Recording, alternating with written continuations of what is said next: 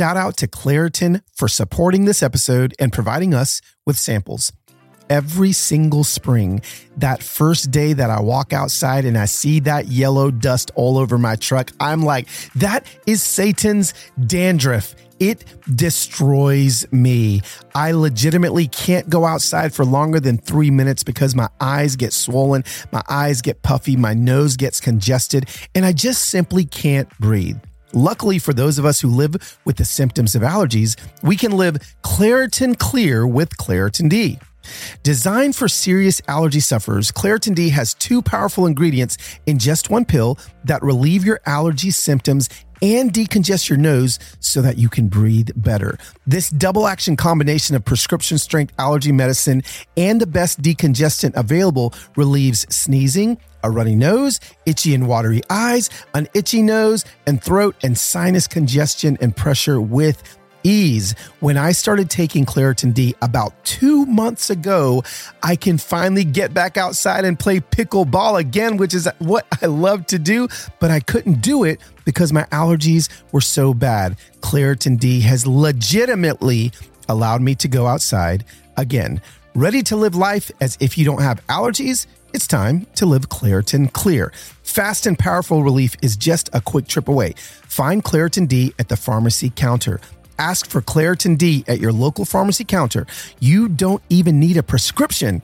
Go to Claritin.com right now for a discount so you can live Claritin Clear. Use as directed.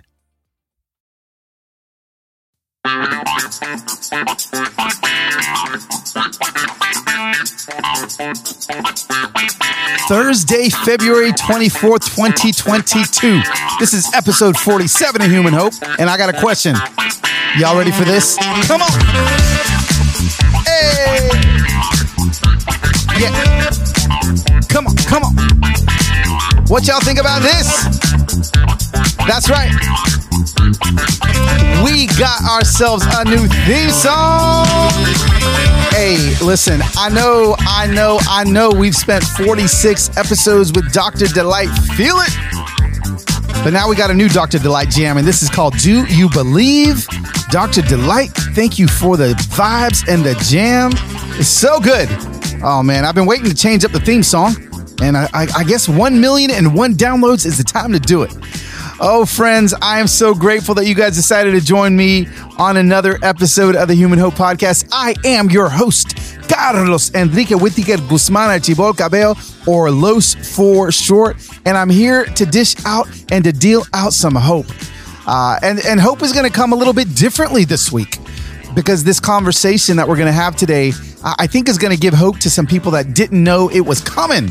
You didn't even know. You listen faithfully every week and you're like, oh my gosh, she's talking to me this week. I can't believe it. But before we hop into the conversation today, I do want to give somebody some financial hope. And that is going to be the $500 that I promised I would give away for you guys sharing. So thank you, every single one of you that shared, emailed. I actually enjoyed reading all your emails, and you sent me some pictures. Somebody actually sent me a picture of the door across the hall from them in their apartment complex. You're like, I'm going to knock on that door and tell my neighbor about your podcast. So you guys were telling everybody, and I am just grateful that you did. And so, we'll just hop right to it, because this is a incredible conversation, a rich conversation I want to get to. We are giving away the podcast $500 contest money to Alyssa Osegard. I don't know if I'm saying your last name correctly, but Alyssa Osegard, O-S-E-G-A-R-D. By this point, you should have it in your email. And so I'm just grateful, Alyssa, for you sharing the show with your friends. Thank you, everybody that did that. We're going to do that a couple more times this year with some of the show sponsors. So keep an eye and an ear out as well. Okay, I want to jump straight in. Normally, like I'll kind of sift through the week at hand, maybe some news items, but this conversation is so rich, and dare I say it may be if not one of the richest conversations I've had so far on the Human Hope Podcast. Now, taking away conversations with my family, those are always rich.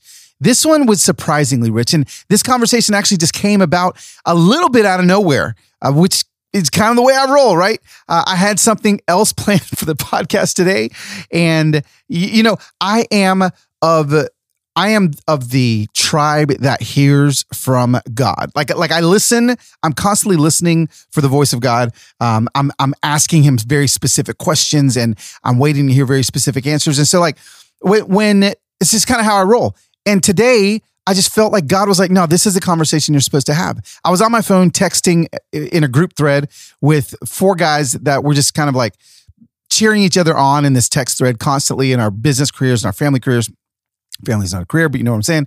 And it was John Acuff, Jeremy Cowart, Kyle Chowning, and Derek Webb. And Jeremy Cowart he's a incredible entrepreneur, photographer, friend of ours. And he was just talking to us about these NFTs or TSAs or I don't know, the fancy things that you sell on the internet, like pictures of monkeys and things. And you can make so much money. And he's like crushing it, doing it. And so we're kind of giving him a round of applause. But then I saw Derek chime in. And when Derek chimed in, there was just a prompting. It was just like something in my gut was like, see if Derek will talk to you. Now, let me tell you why I asked Derek specifically. Because Derek has been on a journey. And I mean, we've all been on journeys. But Derek is a public persona, Derek Webb. And people have been watching him on what some would, and I'm using air quotes here, call a faith journey. Okay. Others would call it deconstructing his faith journey. And he's been very public about it, but he's also been very kind-hearted about it. And I'm not saying everybody that is on a spiritual journey has to be kind-hearted, but it's just something better about when you talk to somebody that is kind, that you just want to talk to them. You want to hear from them. Derek's just a close friend of mine, and I've been watching him do this. And just this week on Twitter, I was watching very specifically, Derek was dealing with some, I don't know, not very nice, using air quotes again, Christians. And I was watching him, just go back and forth and have these conversations, and people are, on Twitter trying to save him and all these things. And I was just so enamored by the way he was approaching these conversations with such grace for those that were asking him some questions that maybe he didn't want to be asked in the moment. And then I also saw a clip this week of another Christian who was being so mean, like so mean-hearted to people that were going through a different phase in their spiritual journey than he was. And so I just was like, you know what? Like I want to talk to my friend Derek. Now let me put a couple of guardrails here for the conversation. The first one is this. I need everyone to know, I don't hide who I am or what I believe at all, right? I don't hide it on my social media. I don't hide it on here. I am a Bible-believing, Holy Spirit-filled, church-going, Jesus-loving dude. That's me. I believe all these things. I believe that Jesus is the Son of God. I believe in the Trinity, all those things. Now, I haven't always believed those things, but that's where I land now. So this is me having a conversation with my friend Derek, who doesn't believe all those things. And we're actually going to have some conversations as to why he doesn't believe some of those things. Now, I also need to put this guardrail up. This conversation is not about me trying to convince Derek of anything, okay? That's not the point of the conversation that was had. If anything, this conversation was Derek convincing us of some things. Oh, now you guys are kind of freaking out now, right? No, listen. What I'm trying to get him to convince people is of two things. I wanted him to have two conversations with us. The first was, I know that there's a lot of people that listen to my podcast and follow me that are on a journey of deconstruction. We talk about how we both hate that word, okay? So we'll throw that word away in a minute, but for the sake of a definition, I know a lot of people are going through that. I know a lot of people are having a lot of... they're just examining things in their faith in ways that they haven't before. I've done it. I've done it myself. And I wanted Derek to talk to them because I wanted them to not feel alone. And I keep saying them. I'm talking to you, okay? Whoever you are that's listening to this, that's going through a deconstruction journey in your faith, I wanted you to not feel alone. But I also wanted Derek, that was the first conversation. I wanted Derek to also talk to people like me, okay? People that... We've made the decision to believe that what we believe. We believe what we believe for very good reason, and we're not deconstructing. But I wanted him to talk to us because since he is, and so many people around us are, I wanted him to talk to us about how to approach friendships and relationships like this, and understanding and knowing that this is life and death for a lot of people. I understand that. So this is a big deal. I'm not trying to make this not a big deal. Okay. I'm not trying to be like, sure, you deconstruct. I'm not. No, like, I know this is a big deal for a lot of people, but just because it's a big deal does not mean that we can't humanize those that are in a different space than we are. So listen, that's kind of all I'm gonna go with before we launch in the conversation. Oh, one last caveat. Derek also just happened to be in one of the biggest Christian bands of all time. Okay, so, I was actually a fan of Derek before I was a friend of Derek's. Okay, he was in a band called Caedmon's Call. He is a singer-songwriter. He's released a bunch of incredible records. Stockholm Syndrome was one of my favorites. And I'm just telling you that Derek is just a wise old soul that I think so many of us are going to, all of you are going to fall in love with him. And I think a lot of us are going to be like, okay, thank you for that input. Thank you for letting us see into your life so that we can see into maybe some other people's lives around us that may be walking through the same thing. So that's it. Okay. Derek Webb, Caedmon's Call, Derek Webb, just Derek Webb, right? So his journey from where he was in his faith when he was singing Bus Driver and all my favorite songs, as Caedmon's Call, when I was standing on the lawn at Point Loma University, crying my eyes out because they're freaking amazing lyrics, to where he is now. And he's releasing a record called The Jesus Hypothesis. Okay. So that's where we're at. Okay. That's where this conversation is at. I am so honored and thrilled that Derek has took the time to come over to my little casita. I called him and I was like, Derek, can you just come over? Can we have a conversation? Because I feel like this is what we need to have today. And he came over and it was beautiful. One of the richest conversations I've had in a while. Friends, sit back and enjoy what I believe is going to be a very impactful conversation with my friend and your brand new friend, Derek Webb.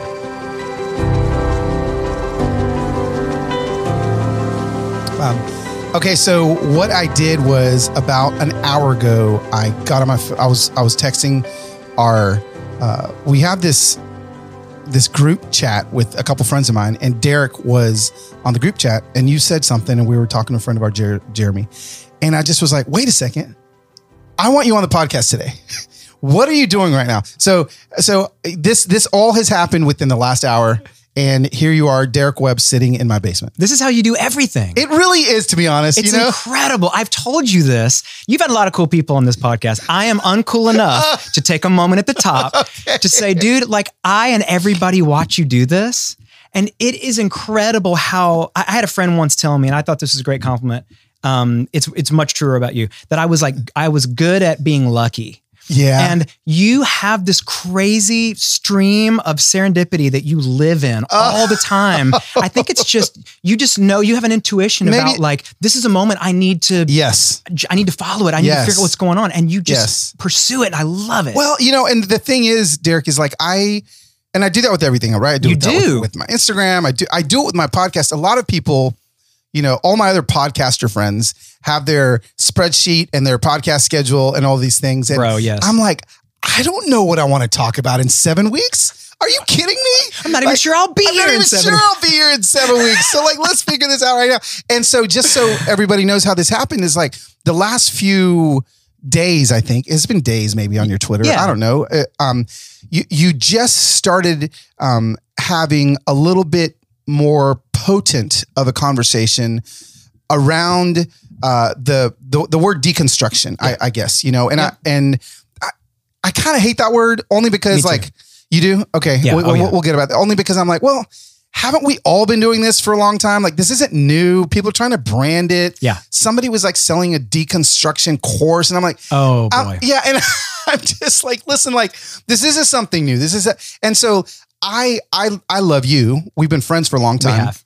And I've been fascinated and just really have admired your journey and how you have, I mean, you're a public figure. People watch what you say and you put out there in records and all the things, what you're thinking and how you're processing things. And I know that I have a lot of people that listen to the Human Hope Podcast that are on various scales of their faith journey. Yep. Okay. And so you approach it in such a really, honestly, a loving way that I couldn't think of anyone better to have on here to maybe the podcast is called Human Hope. Yep. Maybe bring a little bit of your human hope to people that are listening, and then also twofold. So one, maybe to bring some hope to people that are on a journey of deconstruction or whatever, but also secondly, maybe to give some hope to some of the stronger people that aren't deconstructing. Maybe they've deconstructed, they've reconstructed, maybe whatever the definition is, but they're just, no, like we're church evangelical people that are here. And I want them to hear from you so that we don't make this such a scary, freaky, weird thing that, well, I don't know why people are trying to make it so weird. Yeah. Well, part of it is because most of it is done on the internet, and the internet is a place devoid of nuance. Yes. And this is a really delicate, nuanced conversation. It's insanely, intensely personal. Right. And it like speaks to your whole identity. It's one of those like kernel things about somebody's personality, and it's the kind of the grid through which you see everything else. And so the stakes are very high, and I get why the emotions there for a run. Well, they're very high, and you're right. That nuance is missing. And so hopefully this can be a conversation people can listen to with some nuance. Yes. There we go. 100%, man. Okay. So let's rewind. I will have done an intro a little bit, but I'm not even pretending that everybody knows who you are. You know, I know who you are because I was a fan before I was a friend. Okay. So this is, and I think I may have told you this before, maybe not, but, I still laugh at this. So I was a big Caedmon's Call fan. Yeah. For everyone that's listening, and I mean, like, huge. I was a part of some like internet forum where people would some dude that was your sound guy, I think, was like recording bootleg videos of your concerts and then uploading to some FTP server, and then I like downloaded. Like, I was like super fan, but I was living in Fresno in 1998, let's say. And you guys played a concert at the People's Church in Fresno, California, with a girl named Jenny Varnadue and the Supertones. Oh my God. There's no way you were there. I was at this concert. Listen. I tell this story. Listen. Okay, go ahead. Hold on. Okay, so you can tell. I'll tell it, and you'll tell it. So now I was the junior high intern at the People's Church. Oh, wow. Okay. And so like, yeah, I mean, I had some swag. Right? I was like, you know, I had an ID. A key fob. And, but I had decided to start like a Christian clothing company. Wow. Okay? Of course. And so this was way before social media or whatever. So it was called G220, Galatians 2:20. Great. But it just said G220 on these hats. And like, my dad had loaned me $500 to make a bunch of hats. And so like, I had my merch table, my G220 table out during the show. Unbelievable. But then this is all I remember. I just remember there were all these Supertone kids, and then all these Caedmon's Call fans. And it was like dynamite, like a stick of fire. And I just remember feeling so uncomfortable because people were like yelling and like booing. And then people were like, they wanted more of this and more of that. And I was like, I don't know what promoter put this together. Oh boy. Okay. Tell me. Yes, I can't believe you were there. I was there because I tell this specific story. I've never heard you tell the story. Now, and I'm going to keep it so brief, but okay. But I need you to know, when I tell this story about this show, I tell it as among, let's say, the top 5, probably top 3 hardest nights of my professional life. And so here's what happened. Okay. So the moral, I'm going to skip to the moral of the story, is that Christian music as a genre makes no sense. No. It is the only genre of music. Go look it up. Go to Spotify. It's the only genre that is literally grouped together because of the worldview of the artists. Right. But it's not a style. Right. No, it's not. And so if you've ever been to one of these big Christian festivals, and Caedmon's played it, you would go there and it would be like a screamo metal band followed by a female singer singing to tracks, followed by a ska band, followed by a dude with an acoustic guitar, followed by a contemporary, singer, male singer or whatever. Right. It made no sense. And so what happened was, we had done a bunch of festivals, so by the late 90s, we were, we had put a handful of records out, and And so we'd done a bunch of this kind of stuff, and we had met a bunch of those bands, and we were kind of like a big, just a folk rock band. We were like a college band. That's mostly what we did. Yeah. So we met the Supertones guys. They were great guys. Some of them are still friends. And we did this with a handful of bands. We'd be like, listen, we knew they were from the West Coast. They knew we were from Texas. So it's like, you guys come to Texas. We'd love to do some shows. We'll put you in front of our people there. We'll come out to the West Coast. We'll do the same thing. Yeah. And we'll just kind of like share all that love and get those people together. And so, yeah, if Christian music festivals weren't Christians gathered, they would eat each other. They would absolutely destroy exactly what you're talking about. So we head out to California, and we got this run of shows.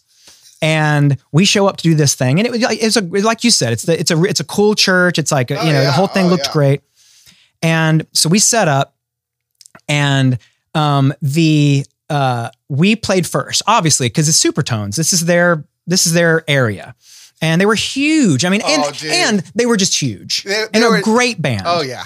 And so we came out, and the place was completely packed. So, and we heard it was great. It sounded great out there. We're like, all right, here we go. And we hadn't really been out to California. I forgot much. You guys went first. Yeah. I had forgotten that. Oh, part. For sure we did. Oh, yeah. Because Supertones were the headliner. Yeah, in Fresno. Yeah. So we came out, and as soon as we walked out, let me tell you, like, memories are, I don't know. You can't trust them. But what I remember was looking out and seeing basically a sea of kids with button-up shirts and ties on and ripped sleeves. Yes. The ska kids. The ska kids. And then this is how I remember it. One terrified couple sitting in the middle of them, like a college age, like a guy and his girlfriend. Sitting in the middle of them, just terrified, just felt like they were like standing. Imagine your parents standing in the middle of a mosh pit. Yes. That's what it looked like. Yes, yes. And I came out, and I was like, okay, well, there's art. So I'm going to focus on these people. Yes, yes. And here's the end of the story. So we come out and during our entire, hour long, whatever we played set, during the entire set, this was my memory, and I don't know. But I was there, so I'll let you know. Okay. This is 240-something-year-olds' memories coming back. Okay, that's right. Here. So literally the entire show, between every single song, and we're playing these thoughtful kind of we intense acoustic music in front of all these ska kids who couldn't wait for the horn section to come out, and right in front of me, for 45 straight minutes, there were a bunch of these kids, bless their hearts. Yeah. And they were the stage was probably up to their chests, and they had their arms hanging right in front of me on the front of the stage. And here's what they were doing, literally during the songs, in between the songs, the whole time: get off the stage, get off the stage. They chanted that at us for 45 straight minutes. I remember feeling mortified. More. And the Supertones guys felt terrible. But we were like, guys, Yeah. These are 14-year-olds. We get it. Yeah. We get it. It's a ska music crowd or whatever we got. But I have told that story so many times. And interestingly, that's not we're not going to do it. It's not what podcast about fine, today. That's fine. That's not even in the number one spot. Oh, really? That's in the top five for me. Oh my gosh. I've had some hard nights. Oh my gosh. But anyways, so that's amazing. I was there at the People's Church. Well, that means we're just gonna have to do another podcast episode about, it's just gonna be the 5 worst nights of Derek Webb's. How we survived. No, you have to join me. The how we survived, what we learned, and how it made us better men, the 5 hardest nights of our lives. Yes, there you go. How many of you guys want to listen to that? Mm-hmm. Oh man, that is so good. I can't believe I've never told you that story that I was there. I can't either. That is crazy. That's incredible. I've got some Fresno friends that listen to this podcast that I've been friends with for a long time. Boy. That are going to freak out when they remember, when this memory pops back up. Well, some of them are going to be like, oh man, I can't believe I was that kid. Well, we all, cause we were like the junior high interns and the volunteers. Yeah. We were freaking out because half of them were like our junior high kids that were like, get off this, and we're just like, no, what are you doing? Bus driver. We're just like, oh my gosh. Incredible, dude. All right. So, okay, well, I feel like we're kind of there. We're actually... So that's my background. So here we go. Hey there. I'm Dr. Maya Shankar, and I'm a scientist who studies human behavior. Many of us have experienced a moment in our lives that changes everything, that instantly divides our life into a before and an after. On my podcast, A Slight Change of Plans, I talk to people about navigating these moments. Their stories are full of candor and hard-won wisdom. And you'll hear from scientists who teach us how we can be more resilient in the face of change. Listen on the iHeartRadio app, Apple Podcasts, or wherever you get your podcasts. We're kind of here. You were in a massive at the time Christian rock band. Yeah, I mean, rock band. I mean, maybe folk rock or whatever. You know, I mean, massive, right? So I mean, I just remember, you know, you guys, and you're right. It was such thoughtful music, you know. So it wasn't cookie cutter out of what was happening in Christian music back then in those days. I think maybe you guys, you know, and I know that you guys were even battling, I feel like internally, like, gosh, we don't want to be this. We don't want to be, I mean, this is just for me, look from way like, gosh, like the Dove Awards, all these things. No, like we're a bunch of college, you know, we're friends. Right. We're digging deep into our theology and who Jesus is and all these things. Yeah. And that's not why we did it. Like we didn't even really know about CCM when we started so much. Some of us did. Yeah. But it's like, we wound up getting our first record deal with a Warner Brothers imprint, a Warner Alliance. And that was their Christian music imprint here in Nashville before I lived here. And I mean, I get it. It's like, you know, it's our job to make it, it's their job to market and sell it. Yeah. It's their job to figure out how to help people find it and buy it. So they were like, oh, some of these guys they're kind of Christians. That's part of their deal. Yeah. So that's how we market them. And I've often said that the term Christian, when applied to anything other than a human being, is a marketing term. Absolutely. And that doesn't mean it's a bad thing, because marketing terms help us find our way to things and culture we wish to consume. And so that's who it was for, and that's who found it meaningful. Yeah. And so we were cool with that, but we just kind of we weren't aware of all of it when we first got into it. We were, like you said, we were just a college band. We were trying to play for our friends. Yep. We were trying to make what we needed and couldn't find. Yeah. And we needed soundtrack for our kind of complicated, nuanced, early 20-something Christian lives. Mm-hmm. And no one was really making it. So we thought, well, let's contribute, you know, and that's kind of how we got into it. Yeah. And then we found all that. Yeah. Yeah. And as you're doing that. And so one of the main reasons I wanted you to be on the show today is because we'll use the word deconstructing. Sure. Okay. Well, let's just use it. Well, you know, we can talk about whether it's okay. Shorthand for us today. Yeah. Okay. Shorthand for us today. Because I personally have watched you go through seasons in your life where you've thought deeply about things and maybe took some parts of what you grew up with apart. Yeah. And maybe have not put those back together, and maybe we'll never put those back together, and maybe that's fine. And maybe that's not. But I want to know if, back then, in Caedmon's Call days, were you just along for like this the Jesus evangelical gospel ride, and you're just like, wow, like just kind of everything that's coming your way and all the things, or is Derek Webb back then even? I just don't know. I just don't know if you know. Yeah, it's a great question, and I can absolutely say that I have always thought really deeply about it. Yeah. And I remember even back then, so I grew up in the South. I grew up in Memphis and was aware of and experiencing versions of Christianity or evangelicalism or whatever since as far as I can remember. And so in Caedmon's, all of a sudden we had, you know, these, you know, 7 or 8 or 10, whatever friends who were all going through this experience together.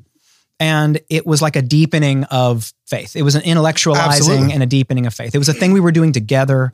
We had some great friends who were kind of mentoring us through some of that. And we were taking our jobs kind of seriously, because we were looking around and saying, like, here are all these people who we're seeing and we're meeting who are being put on the radio and being put on stages. And it's as though they have some insight, as though they kind of know something about, you know, spirituality or whatever it is. But most of them don't seem to have any of this any more together than we do. And now we're seeing them put us on stage. And all of a sudden I was like, man, if we are literally writing soundtrack and being put in a position like this, we need to know what we're talking about. We need to really, and so for me, that was really, the band was, for me, the beginning of a long kind of intellectual pursuit of it, and just really deep diving into trying to learn as much as I could in order to take seriously the position that we were being put in, to put words in the mouths of people who were looking for soundtrack for their journeys or whatever. So it was years of pretty serious like study and lots of long conversations. And it was an amazing thing to have a bus full of great friends to just talk circles around that stuff with. Yeah. And so that's what it was. And so for me, I was not along for that ride. I definitely felt, for me, that was when there was this real deepening, but I will admit, in case it's helpful for a later part of the conversation, that it was for me a very, I feel as though I probably fell mostly in love with understanding, or trying or wishing to understand God and Christianity and Jesus and all that stuff. Wow. So for me, my relationship to it was very intellectual. Okay. Which I absolutely grant, you know. Was it emotional? Kind of. Yeah. I'm kind of not a super emotional. I don't have a super emotional experience with with a lot of things. Okay. Because I'm just kind of wired. Yep. I'm more emotional in my 40s than I was in my 20s by a long shot. Yep. And I've got a 13 and 14 year old now. And so all that, you know, it brings a lot out of you, but, it wasn't all of it a very emotional experience for me. It was a very intellectual experience. Okay. And would you say that, okay. I think this is where I want to go now. So let's just go now. Let's fast forward to now. Where would you say, you stand or you sit when it comes to Christianity? Yes. Bam. So the word Christianity, kind of like the word deconstruction, can be a little, they're catch-all terms. Yep. They tend to be, because any word that you ask 10 people to define for you and you get 10 different definitions, probably a word you shouldn't use anymore. Yeah. Because it's just not helpful. But, you know what's great about that is I can agree with that. When I ask people, I only did it once on my Instagram, are you a Christian or are you not? And then I remember seeing the people that were replying that they were going like, no, you're not. You know, or in my head, or like, and then I'm like, especially in America, it is such a wide gamut. Okay. So for me, when I'm asked, and this is not what I'm asking you right now, but when I'm asked questions like that, or I think about things like that, my first instinct, not ironically, is to do what I think Jesus would do. And that is to answer with a follow-up question. Yeah.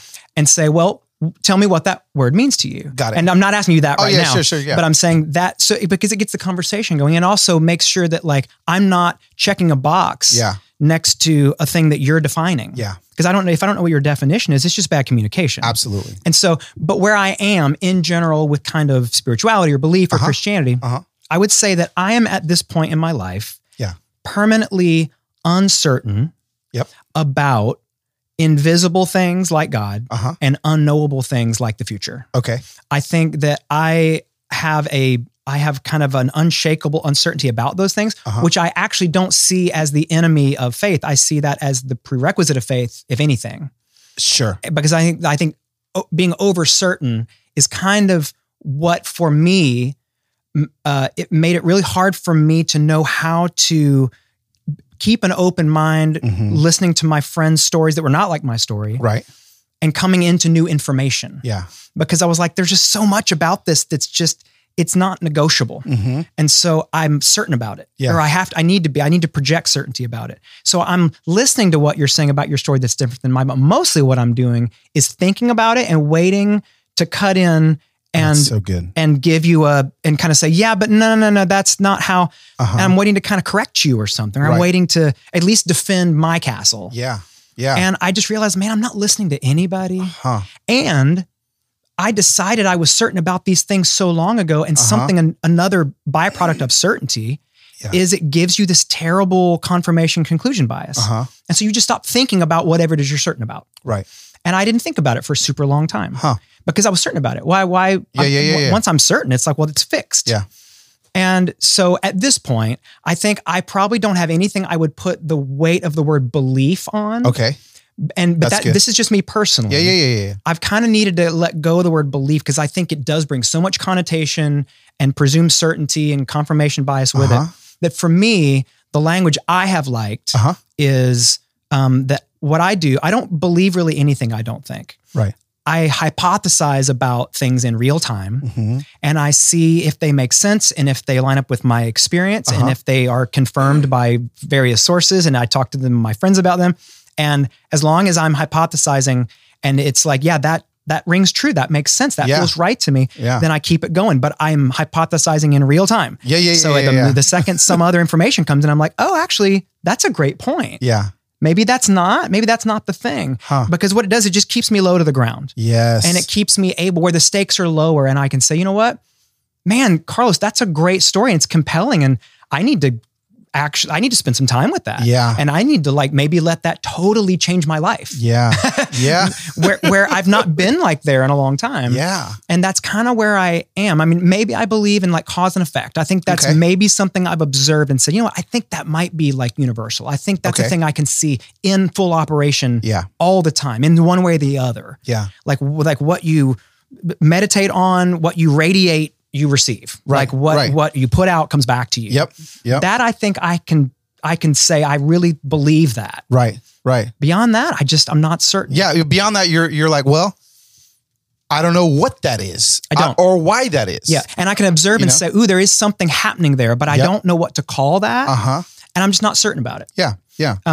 But here's the thing. A lot of people who go through what we're calling deconstruction, and if it's helpful for anybody who's listening, language that I have found more helpful as I've gone is rather than deconstruction, which feels arduous and it feels like something you do and it's this big moment. Yeah. I've liked the language of taking an audit.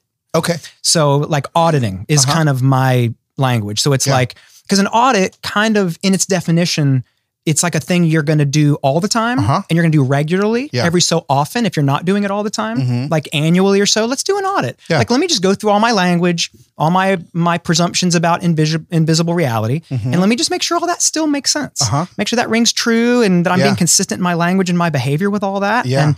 And so I like that language because it's a thing we're going to keep on doing it. Yeah. Rather than deconstructing, and that's the big deal, and then reconstructing a thing, and then we're going to deconstruct that again. Let's just stop constructing, and let's just move in real time, and let's just kind of and that's hard for some people. But anyways, the thing about deconstruction that happens to a lot of people is they go through it and they immediately say, okay, now that I've deconstructed everything, now I'm just open to anything. Yeah. But what's actually true is most often they're open to anything except for the thing I previously believed. Yeah.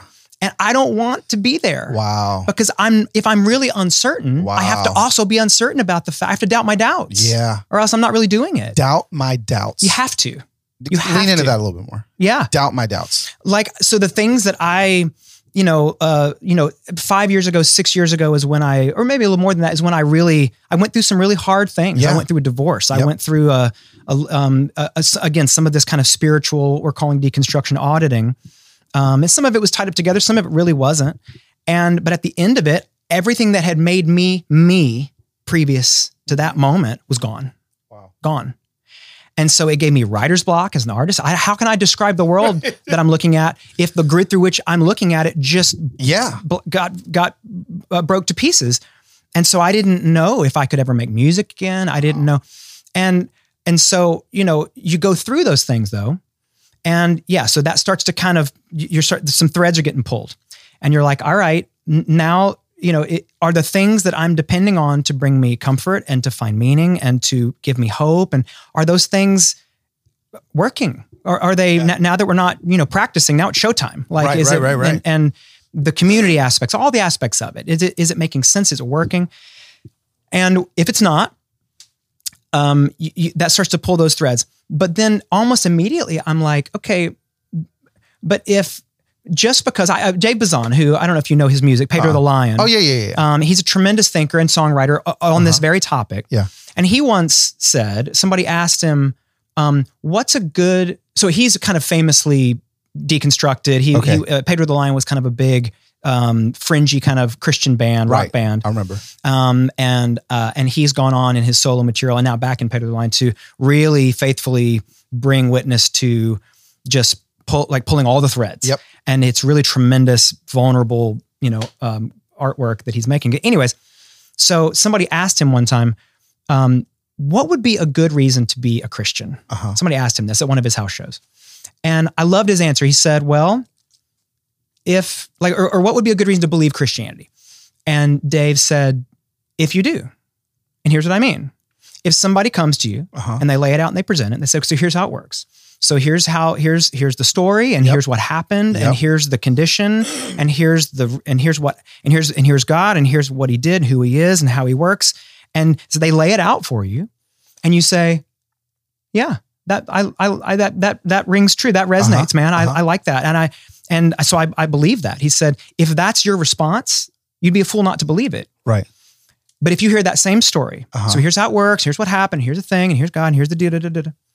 And you're like, I don't know. That doesn't, uh-huh. I don't know if that makes sense to me. I don't uh-huh. know if that really rings true. Then you'd be a fool to believe it. Wow. And so like my thing is I'm not, if I'm going to be really, if I'm saying I'm permanently uncertain, yeah, then I have to get through the initial blast radius around right. whatever caused this thing, right. once you're free of it. Yep. Yep. And you're kind of, you have to look back and say, you know what, maybe it wasn't that thing wasn't real. Uh-huh. And maybe I just failed to, here's the language I'm looking for is the thing that I initially, went into with an axe. Yeah. And there's a lot of that deconstruction. It's like because we talked about, it's so emotional, it's so personal, absolutely. It's so much of a part of your identity. It's what makes you who you are, and the stakes are very high. And so when you hit a point where you feel like maybe I've been lied to, mm-hmm. or maybe I've lied to myself, or maybe I've just not understood this and it's cost me so much, or maybe I feel like I've wasted my time or my life or mm-hmm. my whatever, you go in there with a hatchet. Right. I mean, you're angry and so you chop that thing down.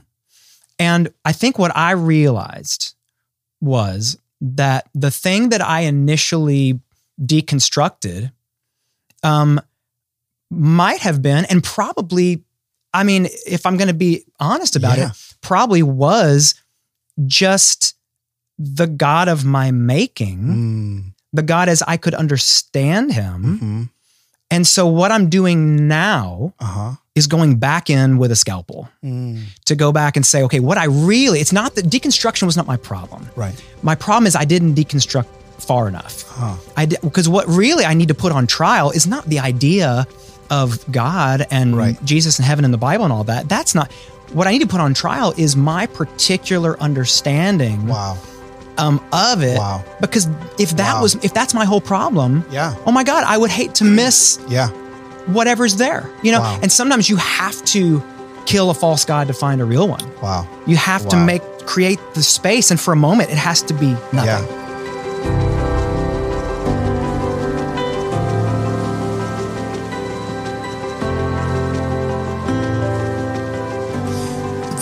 What was so powerful, I think what I keep getting in my head is this image of, first you're talking about a sledgehammer or a hatchet yes. or whatever it is, like you go, and then to move to a scalpel, to move, you know, and then I just start thinking of I don't know, who are the people that dig up dinosaur bones and they're yes. like being so careful. Brushes. I mean, so, you know, so detailed in it.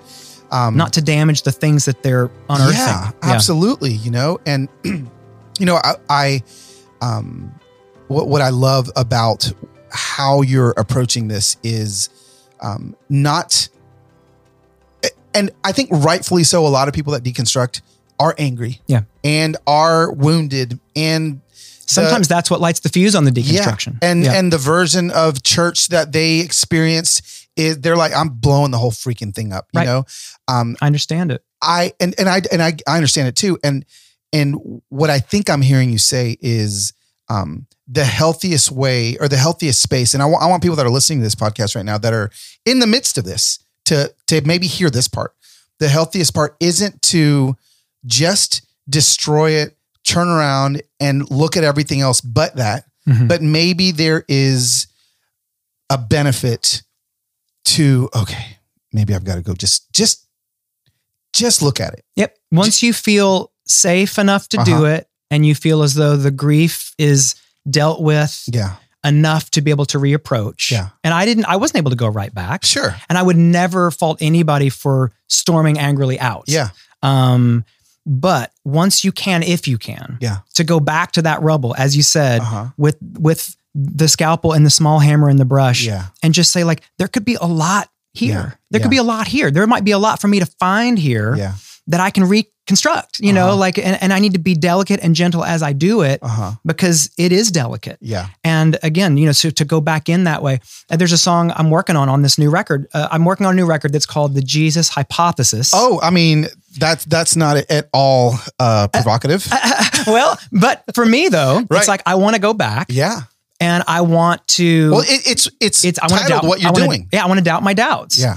And there's a song on the record that's called Some Gods Deserve Atheists. Oh my gosh. And the idea is that maybe like and so here's what I think could be helpful for people who maybe are in the midst of deconstruction, maybe have never even dreamt of deconstructing, or maybe are just anywhere in between all that. The likelihood that you will experience something in your life that will cause you, that's going to call you for all the chips on the table. Yep. It's going to happen. Right. Or it's likely to happen. And in those moments, you, in the midst of deep doubt and whatever you may be experiencing, that you might find that what you've been, maybe the thing that you look to come and help you, save you, fill you with hope, maybe you find absolute silence, maybe you find nothing. But maybe the thing that you've looked to is a not real God that you've been worshiping. And only, like, in other words, here's some encouragement for the deconstruction. Sure. Even for the people who are like, I'm devout. Yep. I'm all the way. I never want to not be in. Yep. And I'm with you. Uh-huh. But wouldn't you hate to find out that the God that you have on that particular throne is one that's made up of, let's say, 65%. Of stuff that you found objectively in the Bible. And the rest is kind of your opinions and maybe your politics and maybe your upbringing and maybe your parents and some other things. The point is, that's not a real God. Sure. That's something that you've had a hand in. That's something that you've put together. And maybe that God needs an atheist out of you. Come on. In order that you can free the throne up for the real God to come and sit on it, because I don't know that there isn't one. You know, I this is so good. We need to do 7 episodes of this because you know, I sit here and I think I was saying maybe 6 months ago, I was watching people throw the word deconstruction around and I'm actually watching very specifically and listening very carefully as to what it is they're deconstructing. Yeah. And then I reached out to one friend and I was like, I know you're saying you're deconstructing Christianity. But I feel like you're deconstructing your evangelical experience. 100%. And so maybe and I just take it for what it's worth, but maybe this isn't, at least for you, I'm not saying for anyone else, maybe this isn't God you're deconstructing. Right. Maybe it's the American evangelical nationalistic version of church that you pledged allegiance to the Christian flag and to the American flag at Vacation Bible School. And because that really feels like what the problem is here. And so anyway, I'm just trying to put teeth to what you're saying, like in my own life of what I've seen. Yep. And I can add to it that, so some friends and I put out a record in 2017 that was called Fingers Crossed. Okay. That was kind of my vertical, horizontal divorce all at once. Just, it was a heavy, really intense record. And it's, you know, your discretion advised, if any of your listeners go and check it out. But I mean, it was cathartic, and it was the record I had to go through to get to hear. But after that record, what I was noticing is most people's response. So this was 2017. So there was absolutely conversations about what we're calling deconstruction at that time. Right. There's no doubt about that. Sure, but it definitely has. It has been on a bit of a hockey stick trajectory for the last handful of years. At least the conversation of it. Exactly right. That's well put. Yeah. And so what I was finding was the response that I was receiving to the record actually was not about the record. It was people telling their stories of what they'd been through in church and God, Bible, Jesus, all that. Their stories of all that, having heard mine. And I realized, oh wow, there are not enough safe spaces for people to talk about this. Yeah. Because they're using this opportunity to tell me their story. Mm-hmm. And so so it told me a few things.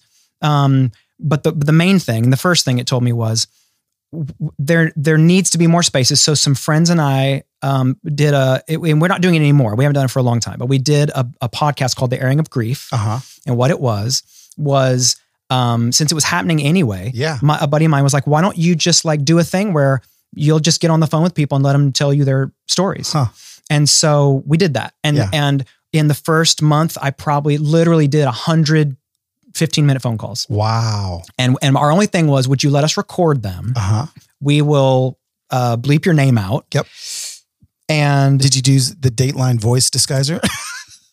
Oh my God, we couldn't afford that. Oh, sure. Oh no, we couldn't afford it. We weren't one of these big time podcasts like yours. But anyways, so, and what was crazy, you couldn't believe the stories. You couldn't believe the stories. But here's a feature. It's going to speak exactly to what you're saying. And this was so weird for me to have kind of lit the fuse on it, and now receiving and hearing all these stories of what we're calling deconstruction, right? And so finally, these folks have a chance, and unbelievable bravery and courage in these people to tell some of these stories. I mean, some of them were really harrowing and emotional. And so, but I found myself, I promise you, probably 8 out of 10 of these calls, I would wind up saying something like this. So. I obviously respect the journey you're on. I hear everything you're saying. Here's what's interesting to me. The thing that you sound like you're angry about and that you're therefore deconstructing, let's do this. This is way too complex to call it by one thing. Right. It's probably many more, but it's at least three things. Right. At least. It is, so when we're talking about what we're deconstructing. Yeah. It is the church, right? Which is, let's call it, the kind of the social institution that seems to be kind of out there. It's like the political voice, the cultural voice. Yep. So there's like the church, and then there is the congregation, the literal practitioners of the thing that are in your immediate life that have maybe failed you and maybe failed to practice it well. And then there is the idea of this, of the maybe creator of all things, right? Both good and powerful, and that. So, but those are three very separate things. Yes. And just like you said, I hear you, and I would encourage you to flee two of those. Wow. Because the institution and the social voice that you are not resonating with, and that is not your voice as you would tell your story. No, you have to detach from that. Yeah. Cause you'll go crazy otherwise. Like that is not your story. That is not your voice. That has been co-opted a long time ago, by a political party. And so, no, that's complicated. I get detached from that 100%.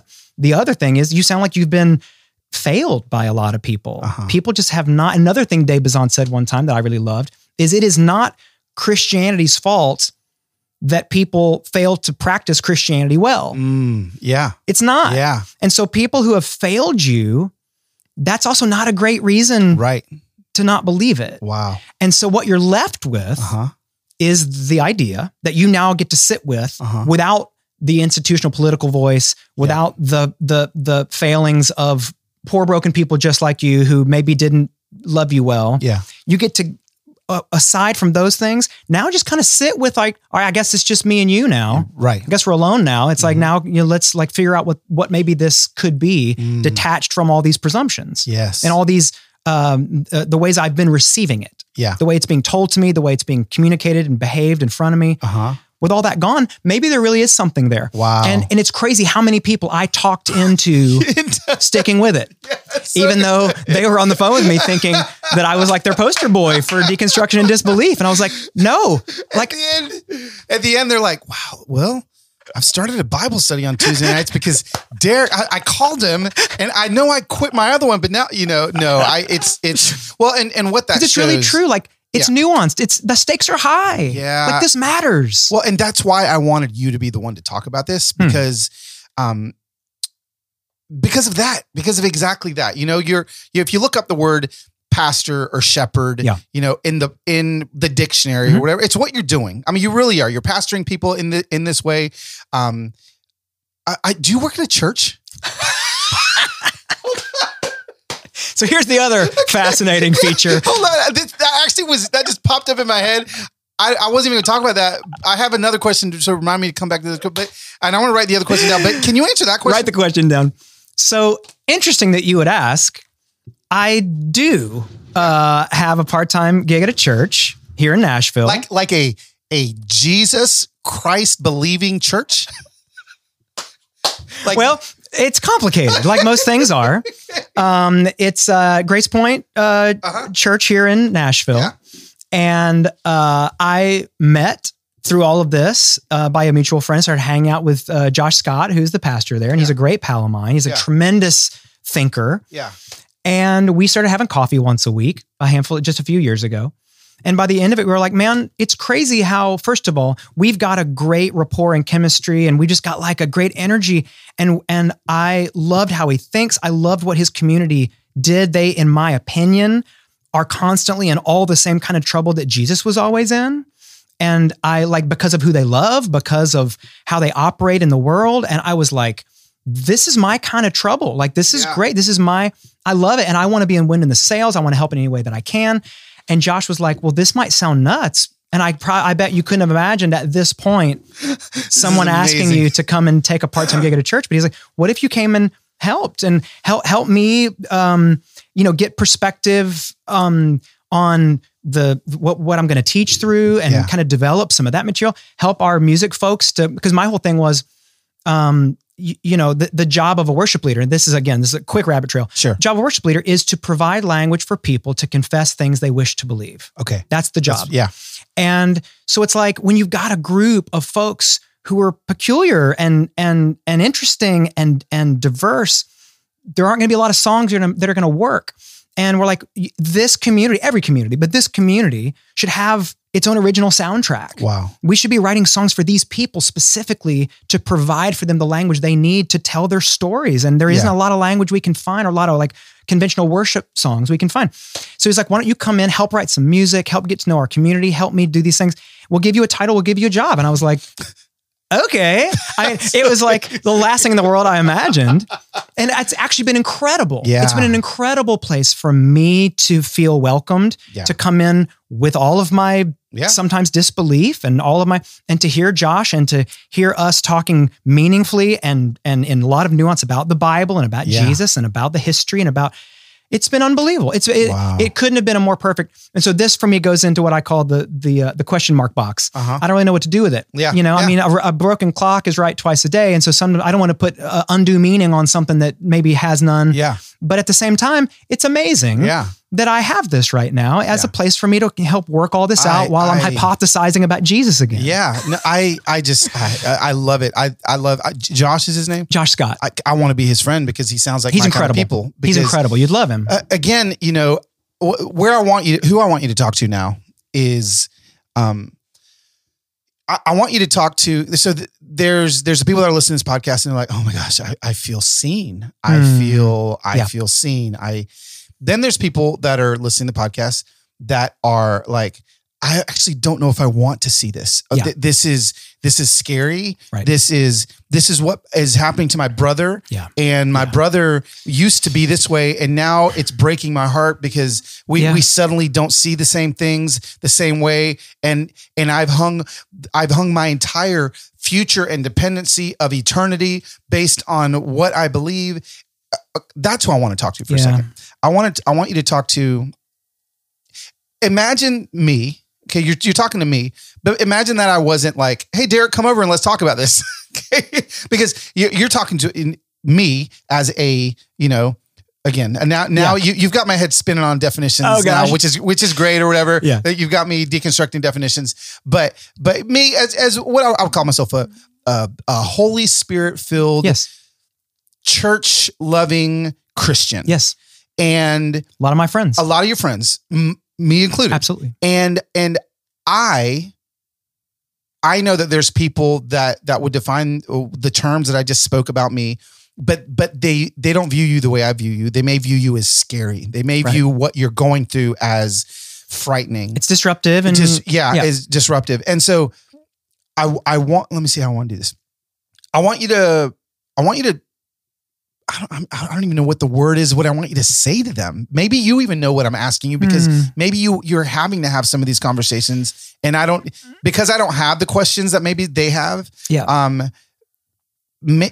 Maybe just let them know who you are and why it's maybe not as scary as they would. And I may stop in the middle of it or whatever. I think that's the question I want you to answer. Yeah. Yeah. Guide me at any point. Yeah. Okay. Wait, hold on. Yeah. Let me just say that even clearer. Talk to the evangelicals that may think deconstruction and the people they see deconstructing is this evil, scary thing. Yeah.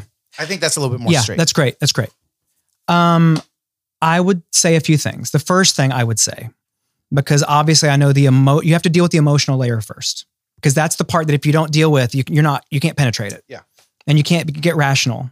And some of this really does we have to get our brains involved a little bit sometimes. And I would say that the most often repeated command in the Bible is do not be afraid. Mm. Don't be afraid. There's nothing to be afraid of. Because here's the deal. If we all get on the other side of this and we determine all of it was true, and you know it now, and I know it now, and here we are, and we believe it. But it was the product of our having gone through this process. Mm. It was worth it, and it was important that we did it. Yeah. If we get on the other side and maybe we don't agree, or maybe we do agree, and we're like, maybe we're not sure now. And it's important that we, then it was still important for us to go through that process. But what I would say to people is that the way that I have understood God, as everywhere and as loving and mysteriously governing are what comes to pass in a way that ultimately is for our good, if that's the case, and his glory and all that, the process of deconstruction that you might go through, that your family member might be going through, will ultimately yield good, because it's going to lead us to, it's going to give us more words to think and talk about the experience we're having. It's going to make us more engaged. And what do people say? Like a real faith, one that is worth spending our lives on, is an active, alive, thinking. It's like what you do. Yeah. Like you're awake. Like you are fully engaged at all times, and that's how you catch all these little sparks of like that over there. I think there's something to that. I'm going to go find out. Yeah. You have to be awake to that. And so I would say that initially, don't be afraid. It's good, because you have nothing really to fear. But what I would maybe invite people to consider is that the very faith that you practice, that you believe, is actually a product of deconstruction, because. And I'll say something that I know is provocative and also an overstatement, but it makes the point. Sure. Nobody deconstructed before Jesus did. Okay. When he would say things like, you've heard it said, but I say unto you. Yeah. So you've had an understanding of a thing, and you've lived your life, and you've had a practice that is based on this, but I say unto you, it's actually nothing like that. Mm-hmm. It's like this. Yeah. And so it's like, and depending on what type of faith you practice, depending on what your story is, there have been moments of deconstruction along the way that have actually, maybe this would be what it is let's, and this was, I said at the beginning, maybe let's let go of this word. Okay. Because I think it winds up being not helpful, because it sounds too much like destruction. Okay. It sounds too much like we're destroying something. And that's not what I wish. And that's not what most of my friends who go through deconstruction and they go through, and you have to remember, these are the hardest times in people's lives. Absolutely. Most people don't choose it. Right. Most people don't wish to go through deconstruction and disruption of their lives and stuff. They don't wish to, but here they are. And, so that it's, this is the second thing I was going to say. Earlier I said that when I put that record out about my own story, that was the Fingers Crossed record. When I put that out, there were two things I learned. I said, one was, that most people actually, weren't really deconstructing. They were needing to let go of some things. You know, some gods deserve atheists. They had to let go of some things and maybe hold some space to find some things. The other thing I learned, and I think maybe this is good. Maybe this is what it is. Okay. Because I think it'll stir some compassion and some empathy, is that the folks who I have talked to and that are in my life and that I have experienced, who have gone through, are going through whatever that is, deconstruction. Yep. And let's stop hearing it as destruction. Sure. Because that's not what it is. Absolutely. And I hope you hear after the time that Carlos and I have been talking, that that's not what we're talking about. Mm-hmm. That's not what I'm talking about. No. When I talk about deconstruction, I'm not talking about destruction. Right. I want people to live and thrive. I want people to think and be aware. And I want, but the thing I learned, the second thing, was that there are no more lonely and isolated people than folks who are experiencing deconstruction. Wow. And they were so, because the church is so good at congregating. It's so good at bringing people together around ideas. And as soon as you lose that, or you feel like, as soon as you're detached from that, you're brushing right past your brothers and sisters. Yeah. But you don't know it. You can't see it because there is no congregating for you anymore. Wow. And so every single person felt like they were the absolute only ones going through it. And it's so desperately lonely. The hardest thing about deconstruction is actually not, in my experience, the loss of ideas and presumptions about how the world works. It was how just desperately lonely it was. Wow. And so like the response to your friends and your family who are deconstructing is love, is community, is welcome, is space, real estate on which you can both be and talk. And if it's contentious, and let's not bring that up, then that's wise, and have good boundaries and all that, and be healthy emotionally. But what they don't need is to be held at an arm's length. You're saying what they don't need is this. It's time to tell these celebrities online to shut up.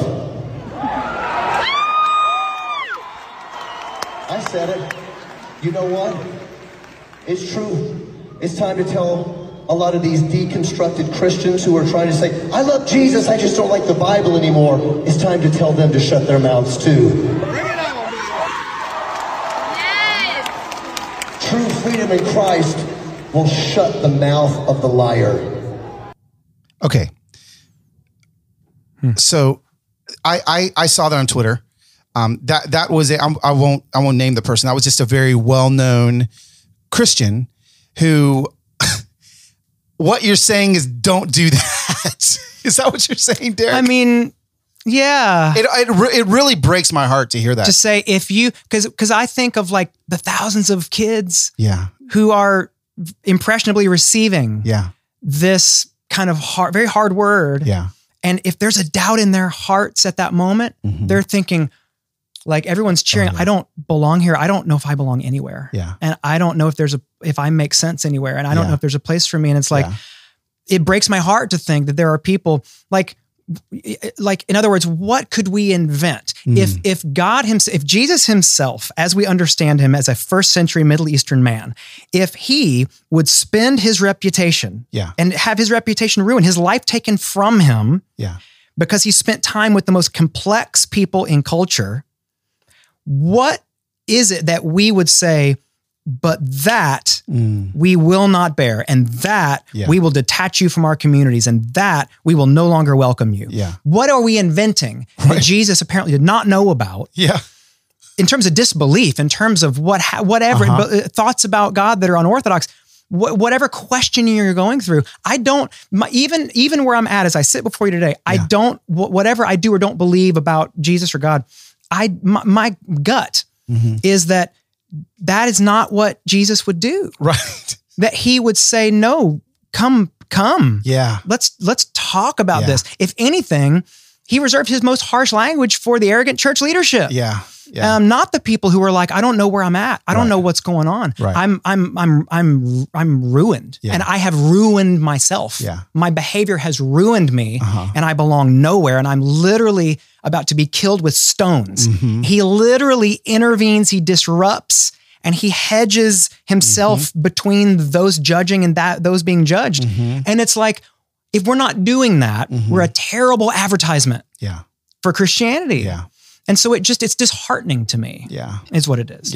No, it is. And it's disheartening for me. And I just want, what I'm hoping everyone listening is hearing is, guess what? Like, not only can relationship and should relationship be there with people that are deconstructing, if you're not deconstructing, whatever, but I not only believe that the relationships can stand, I believe they can thrive. Absolutely. And I believe that, and I love how you pointed out that maybe, just maybe, those in your life right now that are deconstructing are way lonelier than you even imagine. They're completely by themselves, probably more alone than they've ever felt in their lives, because not only are all my friends gone and is my community gone, but the one thing whose presence I always knew was with me always is gone. It's silent out there. And it's like, it's crushing. So we have to try and be compassionate towards people. Now, I do understand that, and we've already said it, that a lot of times it's hard not to be. I'm not, no one's off the hook here, but it's hard when people are angry, which is to say, and that's a great example that there's anger on both sides. Both sides, absolutely. So there are angry atheists, and there are angry Christians, and they all are at war with each other. And yet, ironically, the Jesus, be him savior or historical man or find your take a position or whatever, but whoever he is, he seemed to stand in the middle ground. And say, put your weapons down, friends, and let's gather in a place and let's talk this thing out, and let's find, the things that we can unify over. And let's do it together. Let's do it in community. We need each other. Because he did. He spent his life with the most desperately lonely people. You think of like the folks in the Bible who were allegedly healed.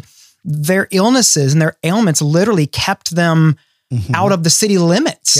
Like they couldn't interact with or be around or close to anybody. People were terrified of them physically. Right. And Jesus would repair that. He would get them back in right community. And I think that there's gotta be something to that. Absolutely. And the fact that when you and I do this, we both feel like we're getting closer to it. It's like in the room between us a little bit. And it's like, that's what we need to be hard at work at on every side of this. But having said that, everybody have healthy boundaries. Be emotionally healthy. Absolutely. And know what you can bear and know when you're enabling and don't, and so that's not cool either, but let's try to find safe spaces where we can be vulnerable with each other, where we don't have to defend our castles and put our straw man up and we're not really even talking to each other and we're debating in some coffee shop. Let's open our hearts. To each other, for God's sake. That's life. That is doing the life together thing. Yes. That's what it is. Yes. Is when we're pulling our ribs apart and we're saying, here's my most vulnerable spot, punch me. Yeah. And somebody says, you know what? Here's mine. Yeah. So and let's just hold that together and let's be here, and let's share that with each other. Yeah. That I think would bring so much more good and resolution and clarity to some of this. Yeah. Than people on both sides declaring war against each other. Right. And gosh, it's so good. And, I would love to, just even offer, to the listener as well, maybe take the pressure off of your shoulders to fix or whatever it is that you're trying to do yourself in your own strength to whatever friend it is, because the last thing Derek wants to be for me is my project, right? The last thing that I would love to be your project. Actually, I've seen how you do things. It's amazing. But again, I don't want us to look at those around us. Yeah. And again, I'm talking as a Jesus Christian Holy Spirit dude right now. The last thing that somebody around me wants to feel like is oh, Carlos is just trying to be my friend, fix me, so that he can fix me. Yeah. And I'm just telling you that the God that I believe in, I'm not the fixer of people, right? I've never healed anybody. I'm not. So to take that pressure off of your shoulders. I take that pressure off of my shoulders all the time. And what that does is it allows relationship to happen. Yeah. So I just, again, that's what I wanted this conversation to be about. I wanted people just to see one of my great friends that is, and I don't even, you know, I hate putting in timelines on middle of deconstruction or whatever it is, all those things. Yeah. I love everything that you talked about that, but I just wanted you to hear a conversation with my friend, Derek, who is in a different space than I am. And at the end of the day, there's nothing more compelling than to see someone believing something. Yeah. And I think that what that could mean is for somebody like me or your family member who is in a season of deconstruction or whatever it may be, to see you believing what you have to the extent that you're not fearful and desperately trying to fix and, you know, but that you have the faith to say, you know what? I think if God's in this deal, that he's gonna give me words. He's gonna give us moments, and I don't have to be afraid. We can just engage, and it's not even up to me to fix somebody. Yep. And I can be liberated just to be with them, to hang with them, and to trust that if there's a thing that's broken to be repaired, that the God you believe in, if he's real, he'll fix it. Yep. So. And it would be compelling for me to see someone believe that. Yes. And to be with them while they're believing that. People say that like the thing about rock music, or people go to rock concerts to see someone believing something. Yeah. And there's something compelling to see somebody believing something like in front of you. Yeah. And like, don't tell them about it. Just demonstrate it for them. There it is. You know what I mean? Yeah. And so, you know, that would be just an invitation. Yeah. You know, like you actually can exercise your faith to the maximum without fixing and without convincing. So good. And you can just like be with a person and just embody it. So good. And be like, you know what? I believe it so much that I'm not going to worry. I'm not going to worry about you. I'm not going to worry about me. And if I've got it right, if you got it right, let's go and hang out. Let's do life. That, you know. Associate Pastor Derek. That was a great. Hey, I do have a gig at a church. Yeah, that was a great word. I'll be preaching next week. I appreciate you, man. I love you. I love getting to do this. Anytime that I get a text from Carlos Whitaker, I'm like, where am I going? What time I got to be there? Love it. Well, this has been awesome. Thanks for hanging out. Thank you. Derek, thank you so much. Wow. I mean, chew on that for a couple years. Why don't you? Derek, thank you for being authentic. Thank you for being vulnerable. Thank you for being my friend. And thank you for not holding back. And thank you for making me better. That's what I feel like he has done. And so just know, if you're on this journey alongside Derek, I see you and I'm with you. And I want you to know that you guys can reach out to me. You don't ever feel like you need to shy away from who you are in front of me. If you're not on that same faith journey with Derek and you're standing more in a space that I'm standing in, where you believe Jesus is the Son of God, you believe he died and he rose again. I'm grateful for you as well. And I want us to take what Derek said at the very end there. I want us to not fear. I want us to believe what we believe and act like we believe what we believe. And I promise you that's going to have way more impact than any sort of finger pointing, Bible thumping that we can do. That is it. That is the Human Hope Podcast this week. And we're going to come back next week. So I'm get ready for Dr. Delight and his brand new single that we are playing on the way out. Do you believe? We will see you next week on another episode of Human Hope.